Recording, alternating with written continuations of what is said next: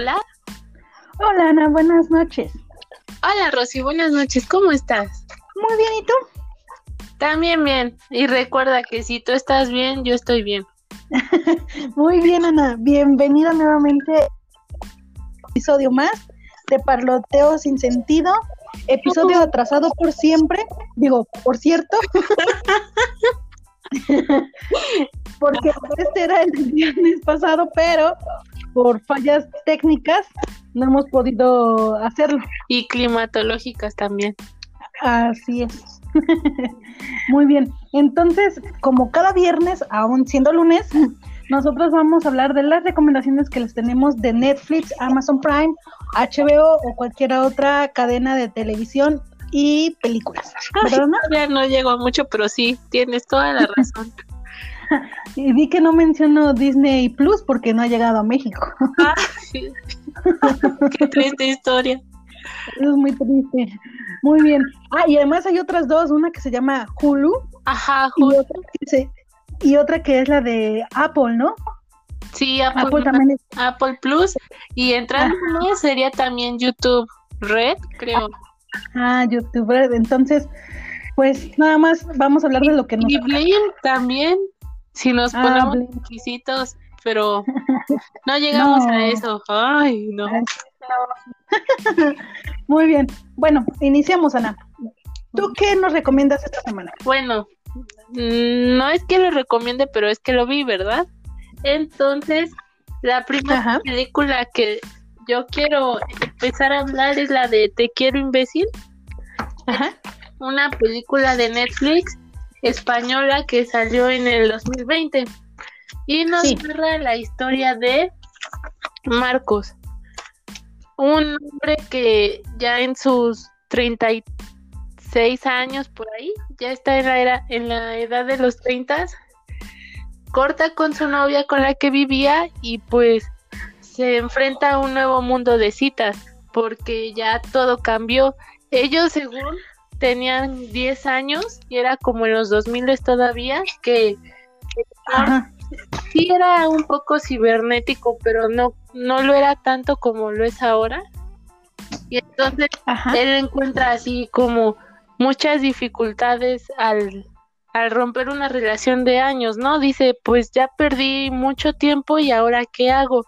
Y se da cuenta pues que ya todo se digitalizó, de que también el rol de la mujer cambió también el del hombre porque ya se vuelve más metrosexual, él mismo lo dice.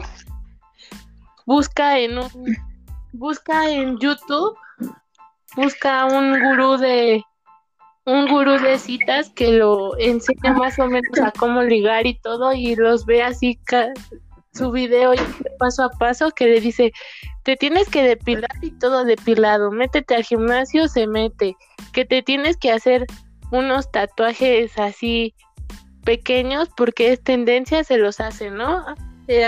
Sigue toda una serie de reglas para ligar, pero al final nos muestra que pues termina enamorándose de alguien que conoció cuando estaba en la primaria y se termina quedando con él.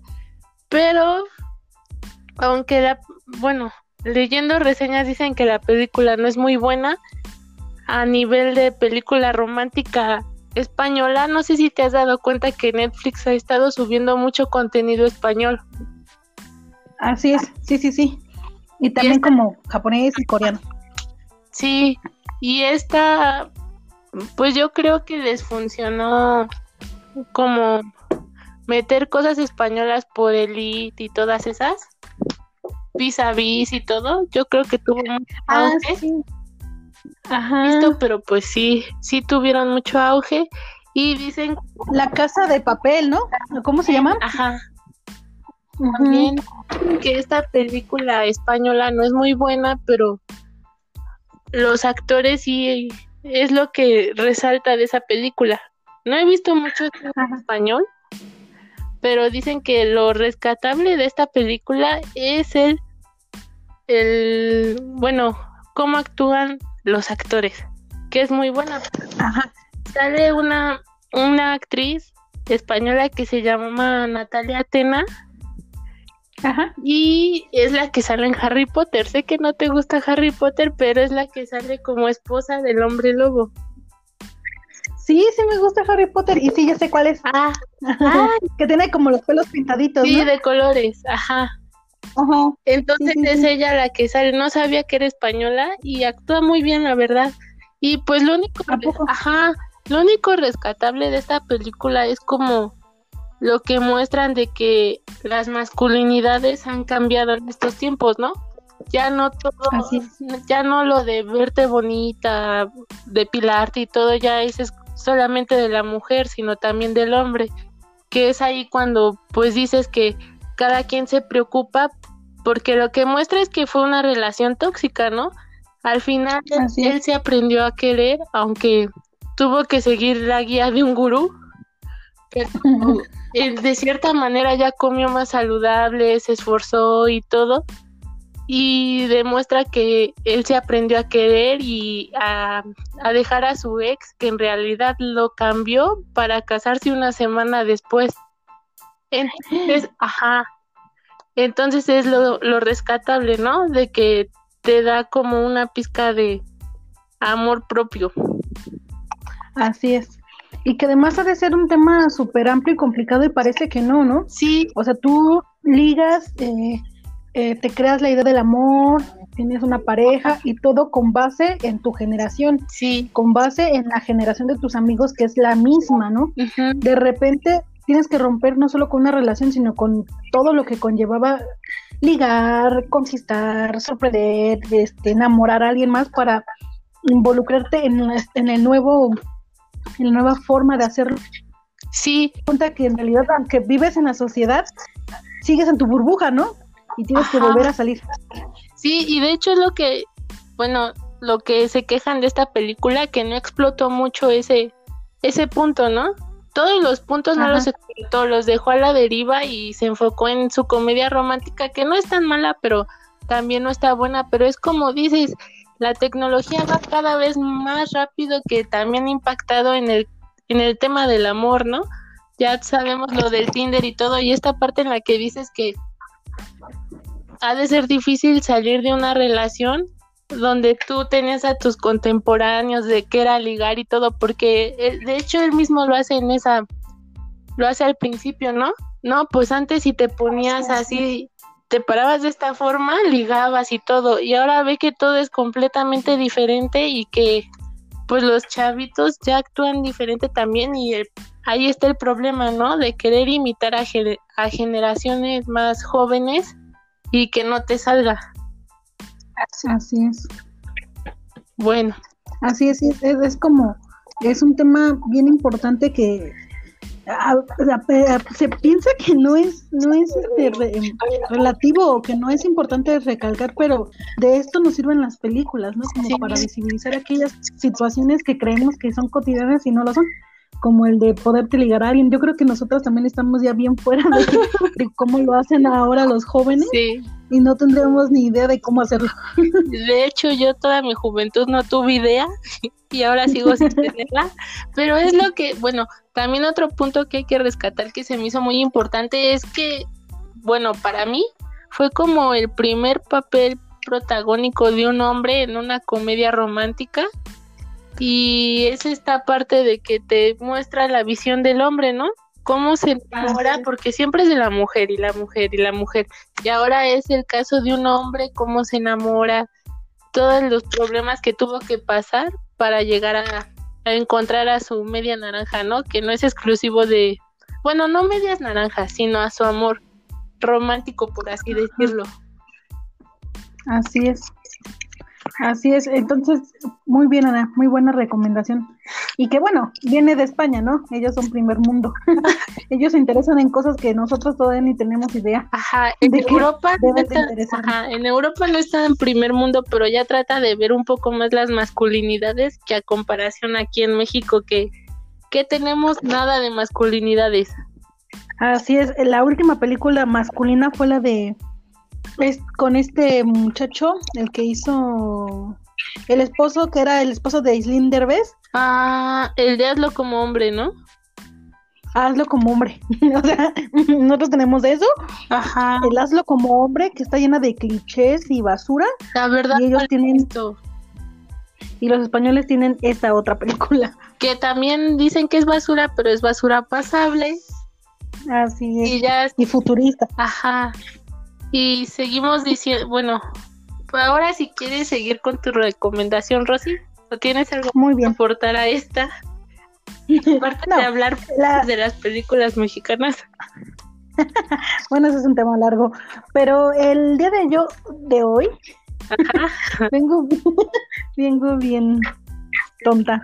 El día de hoy eh, la recomendación o bueno la película que yo vi la semana pasada fue El Gran Lebowski de los hermanos Cohen.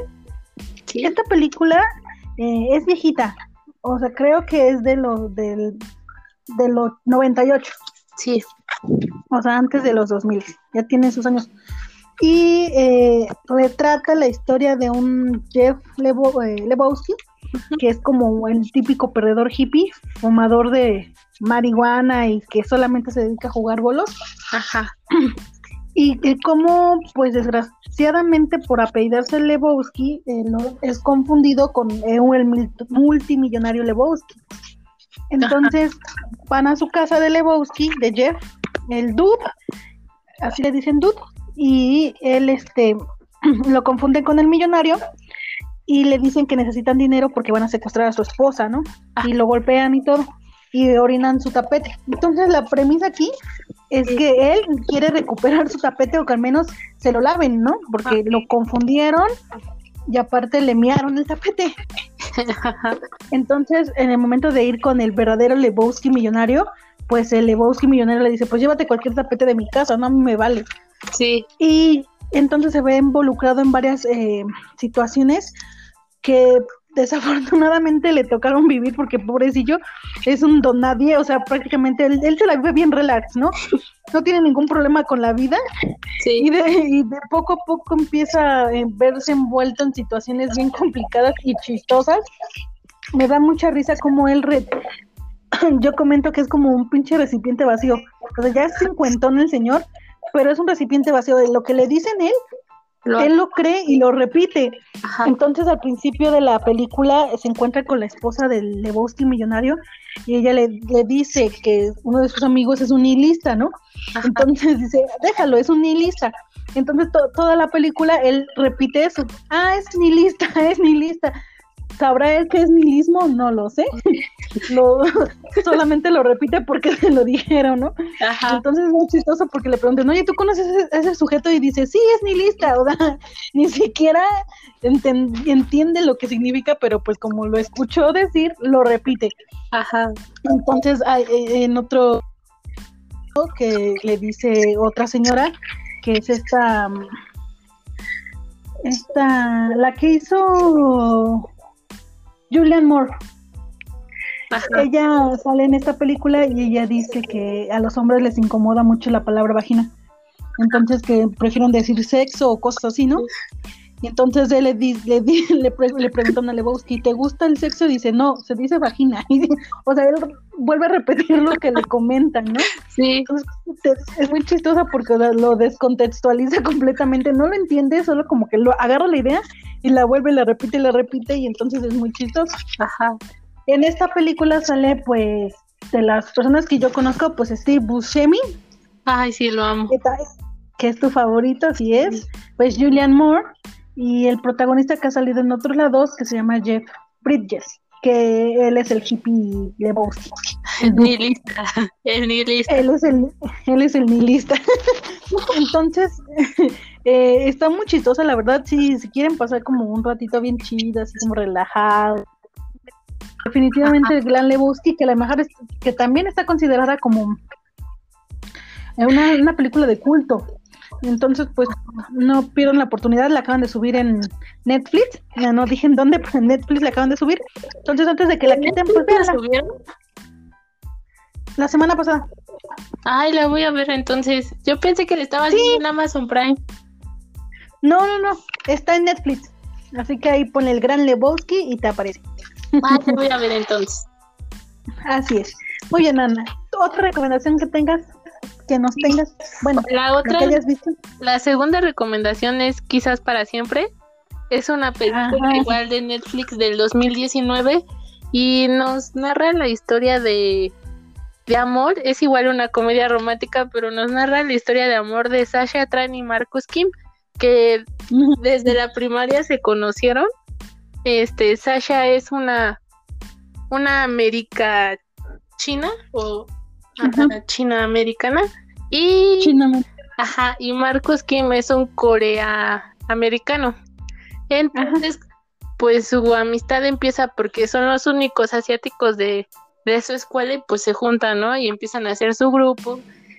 Y en el transcurso, bueno, a medida de que van creciendo, Sasha se da cuenta que a ella le gusta cocinar, gracias a que la mamá de Marcus, pues cocina, le cocinaba porque sus papás, como tenían una farmacia, nunca estaban en casa y Marcos le invitaba a comer y la mamá pues le enseña a cocinar y a ella le gusta y Marcus que por su parte le gusta el hip hop y empieza a hacer sus rimas y tiene un grupo musical y todo de hip hop y ya cuando crecen pues a nivel preparatoria, bueno, lo triste de ahí es que la mamá de Marcus se muere, ¿no? en, esa parte al inicio. Y el, caso es que ya cuando crecen, cuando van en la preparatoria, pues, pues dicen, pues somos mejores amigos, mm, pues vamos a perder la virginidad juntos, ¿no? Y entonces lo hacen en, en el coche de Marcos, que es una, una cafetera casi casi ahí destruyéndose, y se ve ahí el momento incómodo porque los asientos rechinaban y no se movían ni nada y según tuvieron su primera vez ahí, ¿no? Y lo y acto siguiente se van a comer a un McDonald's o Burger King y empiezan a hablar así sus problemas de que no, pues tú no te mueves bien, ¿no? Y dice, "No, pues la chava le dice, "Yo pensaba que íbamos a ser novios." Y él le dice, "¿Cómo si nada más fue una noche, ¿no? Nada más estaba Ajá, Ajá. Y como que desde ahí ella pues se le rompe su corazoncito y se va, decide ser pues, chef y se vuelve una chef reconocida y tiene restaurantes por todo el mundo y le y lo que sigue en su vida es abrir un restaurante en donde ella pues vivió su niñez, ¿no? Y su juventud que era en San Diego. Entonces decide regresar y está rentando una casa donde vivir y necesita que le arreglen el aire acondicionado y resulta que quien se lo arregla es Marcus con su papá y ahí empieza como que toda la película, ¿no? De cómo de cómo están juntos, de que ella se volvió exitosa y él y él tuvo su su grupo hip hopero que se llamaban las bolas de fuego, pero no no salió él no salió de su pequeña ciudad, ¿no? Por temor de que su, de dejar solo a su papá. Y, entonces, pues, es como esa relación que se ve de que, pues, los amigos, bueno, ellos quieren estar juntos, pero no se lo dicen. Entonces empiezan las peleas de mi pareja es mejor, ¿no? De hecho, Marcos tiene, según una activista vegetariana, como pareja, y pues para, para opacar su pareja, Sasha decide tener como novio a Keanu Reeves, ¿no? que es lo mejor, la mejor parte de la película para mí. Que es lo mejor, ajá, como dices, lo que vale la pena ver es cuando sale Keanu Reeves como Keanu Reeves en esa película. Entonces, nos muestra igual como que esa disparidad, ¿no? De la de una parte rica y de la pareja pobre. De hecho, cuando van a comer con Keanu Reeves, le dice Sasha a Marcus, pues ven presentable, ¿no? Y él se pone su traje de graduación, que es un color pastel con holandés y todo. Sí, porque no tiene nada de ropa formal. Y, y van a un restaurante y según él se ve formal y ve al de al lado con una playera, ¿no? Y le dice que Keanu Reeves le dice, esta es la nueva tendencia, ¿no? Si eres rico te vistes, te vistes como por diosero casi, casi. Entonces es esa parte en la que es una comedia que Mm, pues sí es un poco cliché porque eran los amigos que se enamoran. No sé si, bueno, me recuerda esa película de cuando Harry conoció a Sally, que es de los 80, de que desde jóvenes estaban como se conocieron y tenían sus ondas y todo, pero pues yo creo que por orgullo no decidieron terminar juntos, pero al final se dan cuenta y terminan juntos, pues yo creo que es esa que se asemeja como que a ese modelo, ¿no? La película, pero en una versión moderna, más refrescante, que nos muestra como que el papel de una mujer que pues creció y por lo mismo que estaba creciendo a manera profesional, las parejas la dejaban y Marcus decide al final unirse con él, con ella, aceptar de que pues ella es la que tiene ahí el papel importante en la relación y ya luego decide quedarse con ella. Ajá, sí, sí, sí. Es una historia muy es como pues lo opuesto, ¿no? Aquí ella es la que tiene que viajar, la que tiene que trasladarse, la que tiene que ir a eventos, la que tiene que tener un perfil. De hecho, en una parte de la película dice, pues es, es, mi novio, y le dice, mejor quédate ahí, no te gusta, ¿no? Pero a ella le daba pena como decir que era su nuevo novio porque ya había terminado con alguien que era como muy exitoso, muy famoso, y, y ya luego anda con él que pues es, nadie lo conoce, y hasta a ella le da pena, ¿no? Ajá. Entonces yo creo que es, es, una película sí, sí, cliché, pero entretenida al fin y al cabo, porque en primer lugar ni siquiera los protagonistas son ah, estadounidenses, ¿no? Para empezar. Sí. Y eh, los protagonistas son de otra, de otro origen étnico, y además de que pues la muchacha no es la tonta sufrida, sino que aquí la muestran más empoderada. Yo creo que está muy buena. A mí sí me gustó. La verdad, a mí me parece muy la recomendamos. La recomendamos 100%. Sí. Y bueno, yo por otro lado en Netflix también vi una película que se llama En el corazón del mar. Ajá. Y está basada en la película de Herman Melville, Moby Dick. Herman Hemingway, ajá. Entonces, eh, la película tiene como de protagonista, este, a ver, a él, espera. Ajá.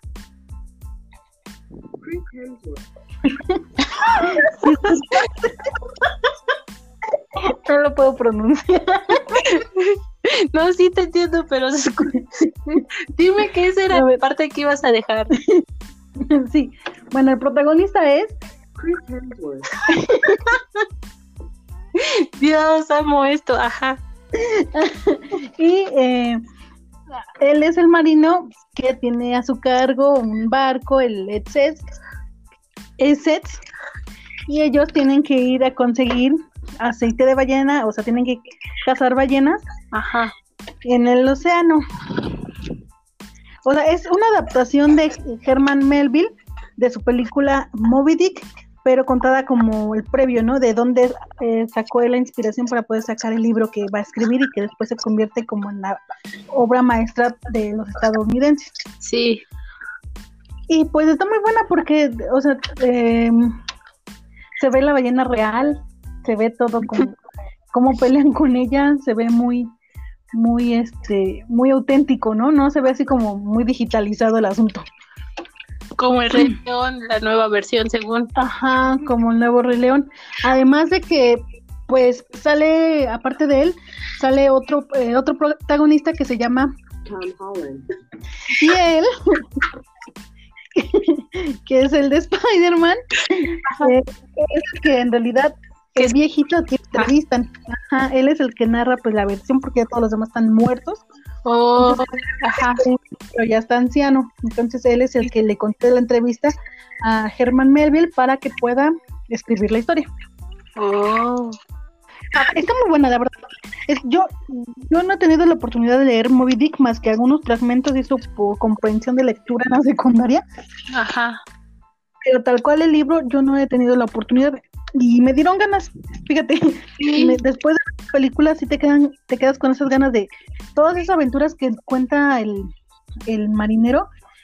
Imagínate si en, la película se ven extraordinarias, se ven fantásticas, tú utilizando tu imaginación, pues es otra cosa, ¿no? Sí, eso yo lo traté de hacer con la Odisea de Homero, pero me fue muy difícil. Vi la película, pero ya luego lo quise leer y la verdad es muy complicado de leer la Odisea. Sí, pues oye, también te fuiste a lo, a lo fácil. Entonces, además, bueno, ya Matilda nos los había recomendado. Cuando le preguntan cuál es tu, tu escritor favorito, dijo Herman Melvin y no le hicimos caso a Matilda hace 20 años. Entonces, yo creo que ya es momento de hacerle caso. Ay, sí, y es como dices, ¿no? Pues es la parte de que el hombre se cree domador de la naturaleza y, y busca Ajá, como ser el rey de todos y se da cuenta que pues no, ¿no? Hay animales mucho más grandes y extraordinarios que te la pelan.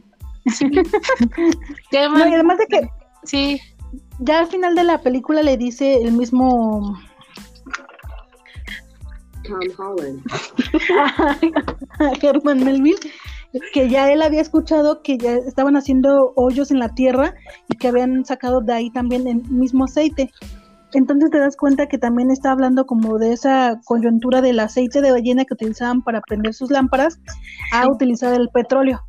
O sea, esa es la importancia de también de esa de ese libro.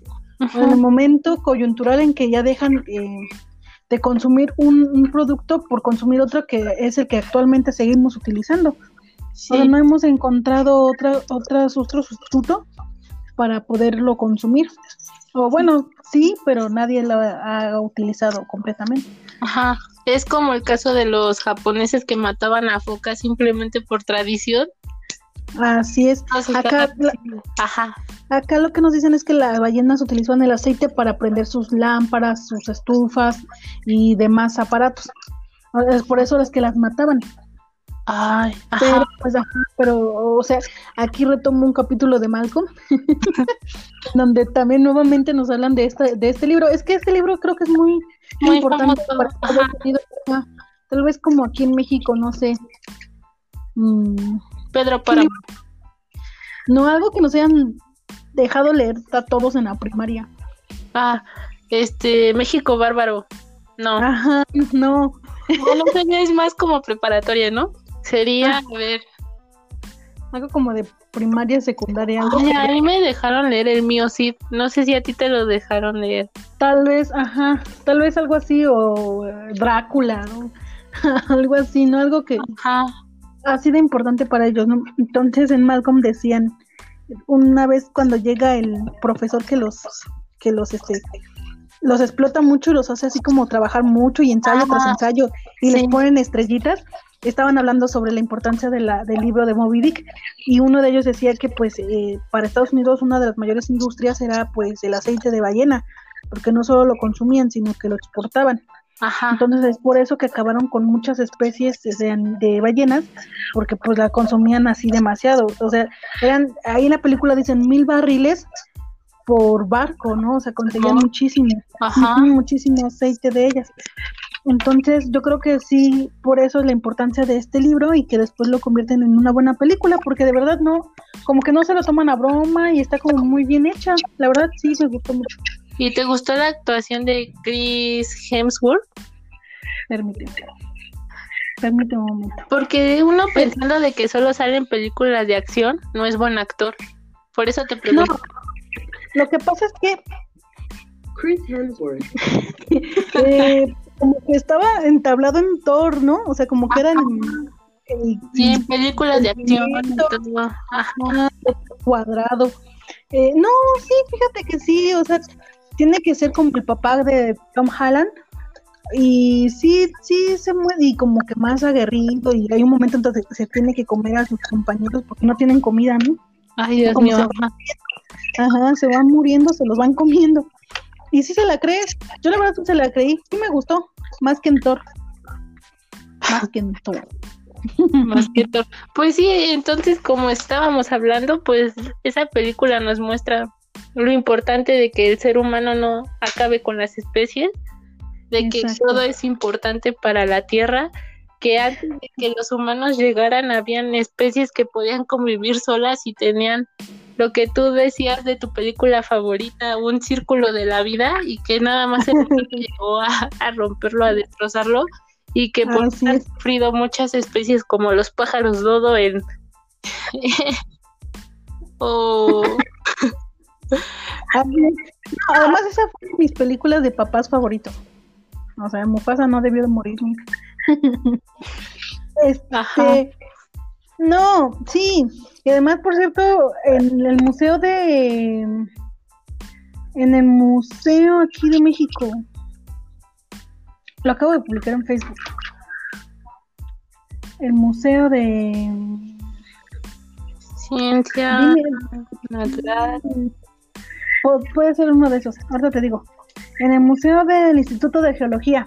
Ah, ajá. El que está en acá por esta corona muy bonita. Santa María la Ribera. ahí está ese museo, está muy bonito. Ahí en línea van a, van a pasar el sábado 8 a las 5 de la tarde los reptiles marinos. Nos dicen que aquí, o sea, México estuvo mucho tiempo bajo el mar. Ajá. Lo que dicen aquí es que, bueno, mayor parte de América, en cuanto se reestructuró el mundo como ahora está, estuvo la mayor parte del tiempo en el mar, lo que propició que muchas especies de reptiles marinos eh, existieran por muchos, muchos años. Es por eso que encuentran, así como en la Tierra, muchos, muchos esqueletos de animales marinos, porque nosotros estábamos bajo el mar. Ajá, bajo el mar. Sigue tú. Ajá. Exacto, entonces quieren verlo. Oye, eso va a estar bueno. Interesante, sí. Sí, y entonces, este, pues bueno, yo creo que ya nos pasamos del tiempo. No importa. El máximo que duramos fue una hora ya. Ay, Amy fue genial. Es algo que no puedo olvidar. ¿Cómo, ¿Cómo nos impactó su muerte? Sí, yo, creo que. Ajá. Yo creo que. que, Tú, Diana. Yo creo que. Pues sí, es muy interesante este libro, como lo hemos visto por esa misma razón. Yo creo que por eso los dejan leer eso en todas las escuelas para ver la importancia de la naturaleza y yo creo que deberíamos de hacer un especial de películas que hablen sobre la naturaleza. Déjame ya hacer la lista porque siempre decimos y no lo hacemos y luego se nos olvida. Lo siento. ¿Qué lo hacemos? A ver, dime. ¿De qué? ¿Viste la, ¿Viste la de los animales fantásticos? O sea, que promueva la, el ambiente. ¿Sí la ah, viste? No, no la he visto, la de continuación de Harry Potter, ¿no? Ah, y eso habla ese, bueno, esa película que fue un libro, habla sobre la importancia de las especies. En este caso son mágicas, pero sí los Pues sí, son animales. Ajá, los humanos, bueno, los magos no querían, dicen que eran especies feas, ¿no? Y que no servían para nada, pero el protagonista que es Eddie ¿cómo se llama? Eddie Mars Mayer, no, ay, no sé, pero el, la chica danesa, ajá, él, se, él se encarga como casi casi es un cuidador de especies porque él cuidaba todas las especies que estaban en peligro en extinción y las trataba bien y todo. Entonces nos muestra la importancia de que el ser humano pueda convivir con la naturaleza aunque los animales sean feos o no sirvan para nada. Pero ninguno. Ajá. Todos tienen un papel importante, importante en el ecosistema, si no, no existirían, ¿no? Pues sí. Pero... Pues en, Ajá, en ese sentido, por ejemplo, también como entrenar a tu dragón, creo que anda, habla por ahí un poco, ¿no? Ajá, de que chimuelo. Por peligroso según. Qué chimuelo. Ajá. Bueno, sí. Ajá, yo creo que sí sería pertinente. Pero debemos recordar que nosotros lo que vamos a hablar el miércoles y el viernes va a ser sobre Anita qué? Sobre Umbrella Academy y Community. Así que bueno, ya ese es el primer episodio que ya vamos a compartir en forma muy, muy bien elaborado. Y entonces, si ustedes tienen recomendaciones sobre eh, Umbrella Academy y Community, pues háganoslos llegar a Anne o a mí, ¿Sí? que con gusto compartiremos con ustedes. El miércoles vamos a hablar de la segunda temporada de Umbrella Academy. Espero que Ana ya lo estés viendo. Ay, apenas voy en el capítulo 4. No podemos adelantar Community, ese ya la acabé. Muy bien, entonces el miércoles vamos a hablar sobre Community y y Royana por la noche. Ajá. y el viernes vamos a hablar sobre la segunda temporada de Umbrella Academy, que la verdad yo me la acabé en un día porque me gustó un montón. Sí. yo estoy fascinada. La parte que la, sí es muy buena. La música, el primer episodio, como todos están reunidos. Ah, podemos ahí expresar nuestro amor por, por este Gerald Way. Definitivamente es un genio que se merece todo nuestro amor frustrado todo, Todo, todo era nuestro crush emo de la secundaria y preparatoria. O sea, Umbrella Academy nos hace volver a esa chamaca toda alterada que gritaba como loca. Bueno, yo sí. en, el, primer episodio gritaba como pinche loca y todos, ¿qué te pasa? yo día volví a ser la adolescente. Pues, alocada. Te voy a contar una experiencia que tuve con Umbrella.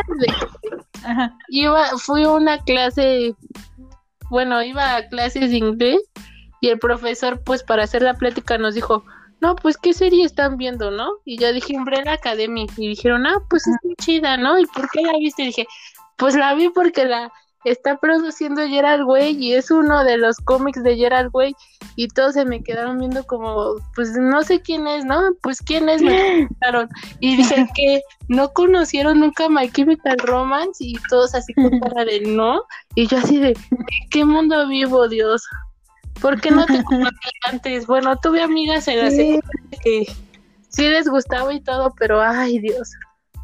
Qué difícil es estas nuevas generaciones que no conozcan a Gerald papacito, güey. Y nosotros, porque mira, o sea, sigue activo y sigue dándonos buenas cosas. Sí, aunque no hacen My Chemical Romance, pero sí, pero... O sea, sigue teniendo su esencia. Si te das cuenta que Umbrella Academy es como oscura, pero con muy buena música, o sea, sigue siendo y rockerona, o sea, sigue siendo... que tiene el humor irreverente de que... Pues la verdad que todos escuchaban, cuando todos escuchábamos esa y todo el grupo que pertenecimos a, a My Chemical Romance, pues era esa de, ay, vale madres, ¿no? Así es. Viene la sigue pues ajá. Ajá, entonces, o sea, de verdad, yo creo que nos transporta esa edad, y al menos a mí nada, ni siquiera a veces los escucho, ni siquiera ellos en sí me transportaron a mi adolescencia como lo hizo la segunda temporada de Umbrella Academy, entonces yo creo que sí vamos a tener que hablar de eso, y además de que me pone contenta que estén en top 10 de Netflix. Sí. Están viendo, lo están viendo. Sí. y eso nos puede garantizar una tercera temporada. Sí, el problema de ahora del 2020 fue de que se había prometido que en este año iba a regresar My Chemical Romance. Gracias coronavirus, por ti no vamos a ver esa reunión en este año. Nuevamente te quedaste mal, maldita sea. Sí. te odiamos 2020. Sí, y entonces nuevamente les repetimos, si tienen algún comentario sobre Umbrella Academy o de Community, Royana por la noche, con mucho gusto y los va a compartir en este podcast. Quisiera terminar diciendo, Ana, que hoy hubo un acontecimiento que me, o sea, me dio risa por un momento y por un momento me hizo pensar mucho. ¿Qué fue, Ana? Ajá, bueno. De le dieron la putiza al asaltante. Sí, a mí también me impactó, o sea, no nos impactó solo a nosotros, yo creo que tanto tiempo de ocio por el coronavirus impactó todas las redes sociales, en especial Facebook, porque si ves todas las publicaciones son o memes o bromas sobre este video que como dices al principio te da risa y, y piensas que bueno, ¿no? Se lo merece, pero luego estamos como que viendo a una sociedad podrida de que ya ni en tiempos difíciles se lo perdonan a uno. No sé qué La verdad. No tampoco. La verdad es que a mí me da, eh, me dio risa en el momento porque sentir ese, ese, esa emoción y ese desquite de que uno no puede tener cuando lo han asaltado mil veces. Sin embargo, sabemos que estamos pasando por una situación de coronavirus y con ello pues tanto el empleo, apenas decía el INEGI que estamos en la peor recesión que, bueno, se asemeja a, lo, a la post-revolución mexicana. Entonces, está completamente, eh, es algo muy difícil de controlar, muy difícil de sí da risa, sí da, da gracia porque creo que todos tenemos esta venganza colectiva, ¿no? De él representa todos los O sea, eso lo expresan todos los vergazos que le dieron al señor que luego lo desnudaron. Yo creo que eso fueron todas las frustraciones de años ahí en esos golpes. Exacto, además de que eh, yo le comentaba a un amigo, ellos no dicen, a ver, te pego por mis cosas, te pego porque me hiciste, si no era, ya no lo hagas, te pego para que ya no lo vuelvas a hacer, te pego para que se te quite, ¿no? O sea, en realidad están frustrados porque ya no quieren que se repita, no es que les hayan, no es en sí por su dinero, en sí por las cosas, sino porque ya no quieren que se vuelva a repetir, ya no quieren que vuelva a pasar. Entonces ahí también nos está hablando de una situación bien complicada de seguridad en el país y de la falta de, confianza en en la seguridad que tendríamos que tener, ¿no? Pues según el chavito, ajá, no sé, perdón por interrumpirte, pero no sé si viste al chavito que sale en putiza, que dijo, voy por el policía, pero pues nunca encontró al policía porque vemos que lo dejaron tirado en el piso y nunca llegó una patrulla ni nada. Exacto, y entonces hasta eso le fue bien al señor, o sea, unos cuantos días, igual a lo mejor algún daño que tuvo. Sin embargo, pues eso es preferible a que te haya terminado en la cárcel no, pero en la cárcel no pues, hace nada, es lo que todos dicen, ¿no?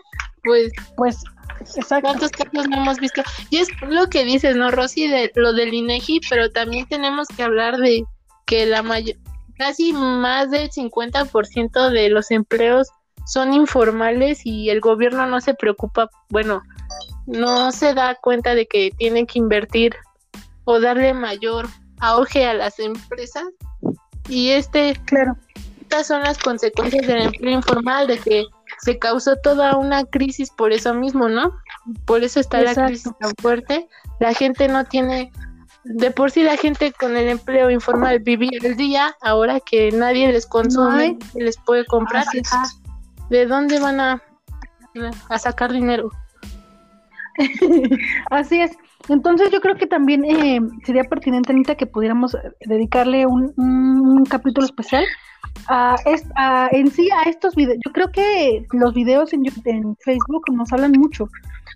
Eh, hace dos, tres meses había videos, continuos videos de cómo saltaban en micros, cómo saltaban en combis, y nadie hacía nada, nadie hacía nada.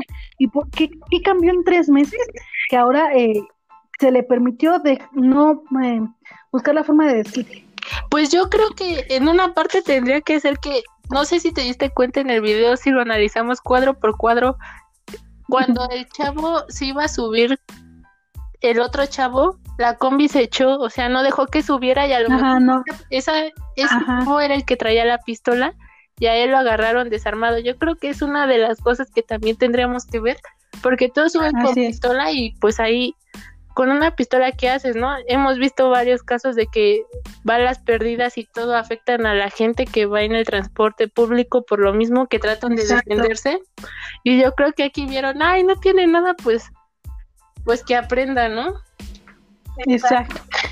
Entonces yo creo que tendremos que hacer un análisis eh, de contenido, como diría nuestro amigo Ricardo, sobre este video, cuadro por, cuadro de este video, lo haremos posteriormente, espérenlo. Y de todas formas, bueno, les agradecemos, damos por concluida la emisión del día de hoy en Parloteos en Sentido, les agradecemos de todo corazón que nos comenten, nos escuchen y que pues nos digan qué tal, cómo vamos. ¿No? con sabor a viernes, claro que sí. Así es. Muy bien. Bueno, Ana, te veo el miércoles con el especial de Community. Sí. Roy Ana de la noche. Por la noche. Nos vaya el internet. Muy bien. Nos Al mismo tiempo. Vamos a practicar. Bye. Una, dos, tres. Roy. Roy Ana por la noche. bueno, lo practicaremos y nos saldrá muy bien el miércoles. lo prometemos. Bueno, buenas noches, Anita. Nos vemos, Rosy. Bye. Bye.